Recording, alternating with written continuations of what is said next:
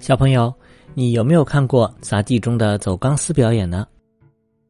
走钢丝是人在悬空的一条绳索上行走，在行走的同时，还会表演更多高难度的动作。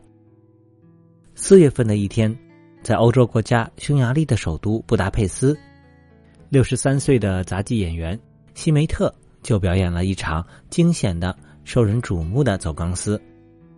他在高空的钢索上。横跨了多瑙河。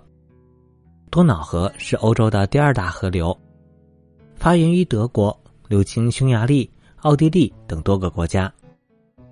这次西梅特跨越的河面宽度大约有三百米，而钢丝距离河面的高度差不多有三十米，也就是十层楼那么高。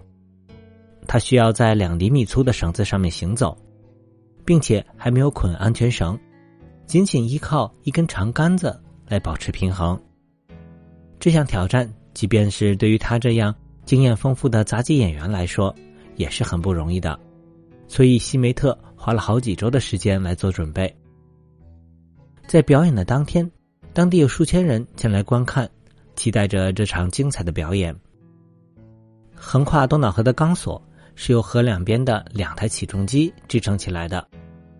而且为了避免中间部分的钢索因为刮风而摇摆的太厉害，在河当中还有一个由二十人组成的团队，驾驶着三艘船，辅助稳定着钢索的中央部分。在表演开始之后，一台消防车的伸缩云梯将西梅特送到了空中钢丝的起点。之后，他走上钢丝，谨慎又小心的、慢慢平稳的向前一步步的走。